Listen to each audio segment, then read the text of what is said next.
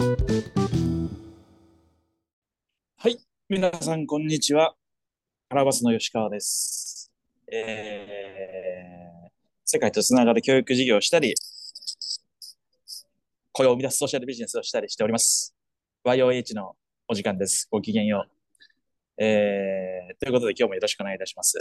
お願いします。あのー、すぐ録音ボタンを押したんで、何やったかなと思思ってますけど、ただ今ですね、あのー、成田行きのゲートの前におりまして、あと2分で登場開始なんですけれども、まあその前に収録をしております。あ、ではお待たせ。ちょっと混んでて。えー、はい。なかなか予想外の時期に、あ、でも今日祝日だからですかね。あ、そうかも。結構混んでますね。みんないろんなとこ行くみたいで。なんか、はい。話した方がいいこととか話したいこと結構たくさんあったように感じてるんですけど、そうですね。今となってはもう忘れておりまして、はい。なんかあります？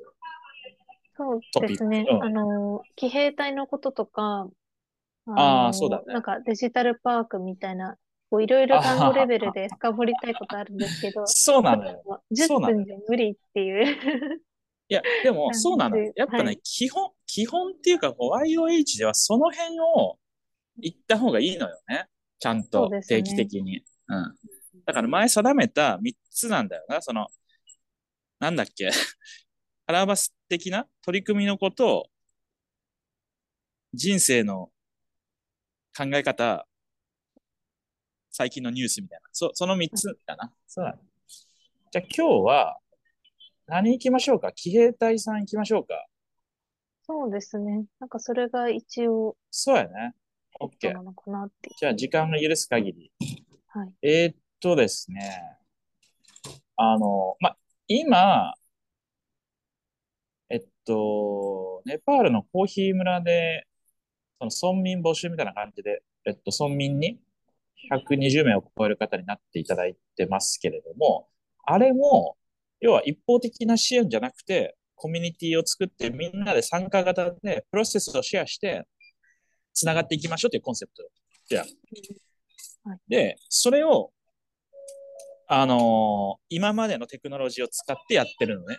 あの、いや、Facebook グループとか、まあなんなら別にね、メ、メールとかクラウドファンディングみたいな。これ聞こえる？これ。アナはい、ウンスな、聞こえて。しゃべ、り続けますけど。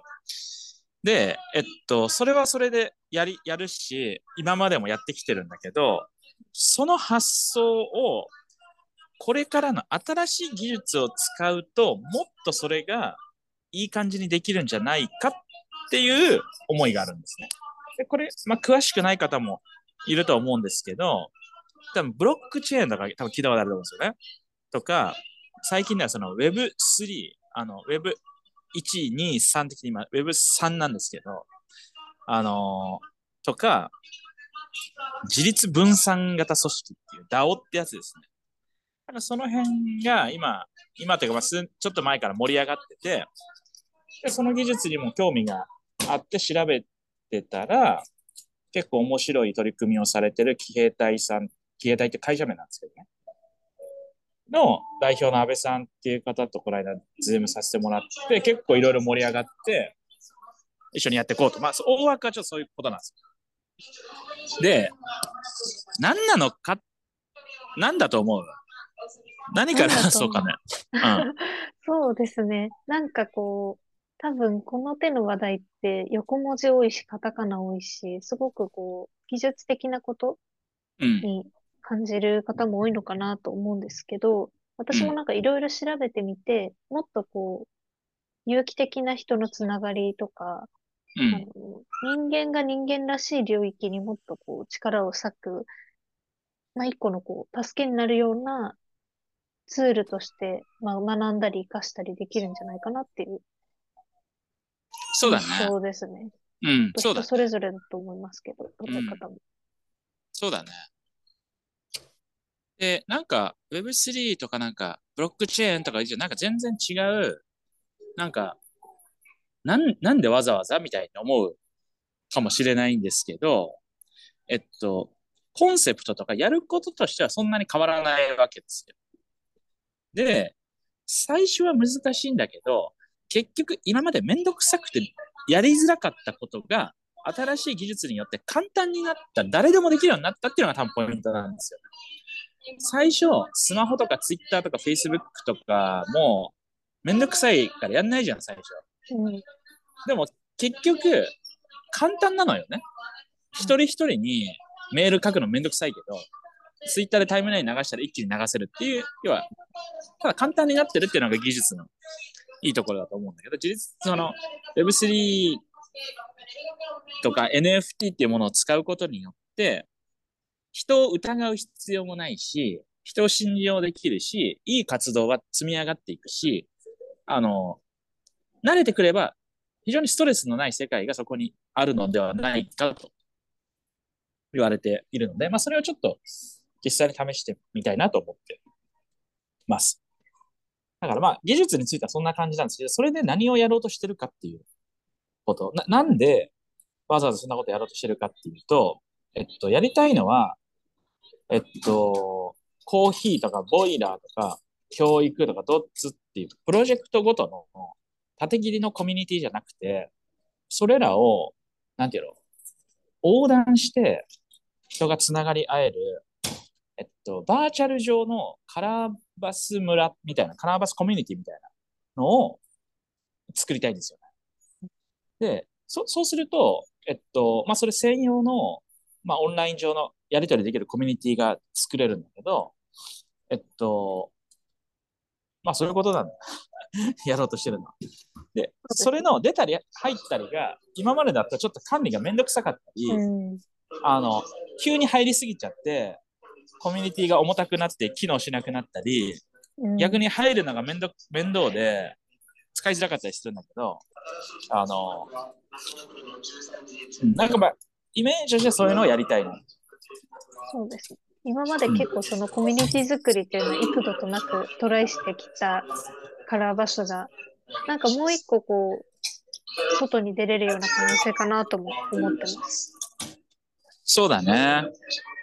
どうしても一周ベースになっちゃってたので、なっちゃうというか、うん、まあ、入り口は一周ベースがやっぱり多いと思うんですけど、人間、うん、自分のこう、興味関心みたいなのがあるので、うんうんうん、なんかその先の設計がやっぱり、こう、複雑回帰になっちゃったり、シンプルにしすぎたら今度なんか、ちょっと、心が離れちゃったりみたいな、まあ、いろいろあると思うので、なんかそこの可能性をもうちょっと探れたらいいなって思ってます。そうだね。だから、なんか、例えば Facebook グループとかだと、あの、誰かが投稿するじゃん。で、そこにコメントできるじゃん。でもあれって要はなんか、誰かが作ったグループで、誰かが主催者がいて、その人が投稿するみたいな空気になってるじゃん。つまり、みんなが、あの、フラットにつながってるっていうよりも、運営側と参加者っていう構図になる。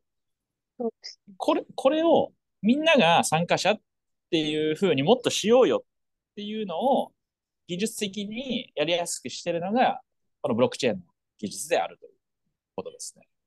で、まあ、やりながらですけど、NFT、要はデジタルアートですね。これが、まあ、今の村民コミュニティで村民証になると思うんだけど、それがあるとあなたは村民ですっていうやつ。で、それをカラーバスのデジタルアートを作って、そのデジタルアートを持ってたら、そのカラーバス村に入れるっていうことにしたいなと思って、だからそのアート作品も作っていきたいな。で、えっと、そのアート作品につき、一人一票の投票権を持てるということになるので、えっと、運営側と参加者じゃなくて、みんな同じ一票の投票権を持ったコミュニティの構成員になるっていうこと。これを、まあ、まずは日本人でもやりたいんだけど、グローバルに、このカラーバス村にはいろんな国の人が入ってて、みんな等しく一票を持ってる。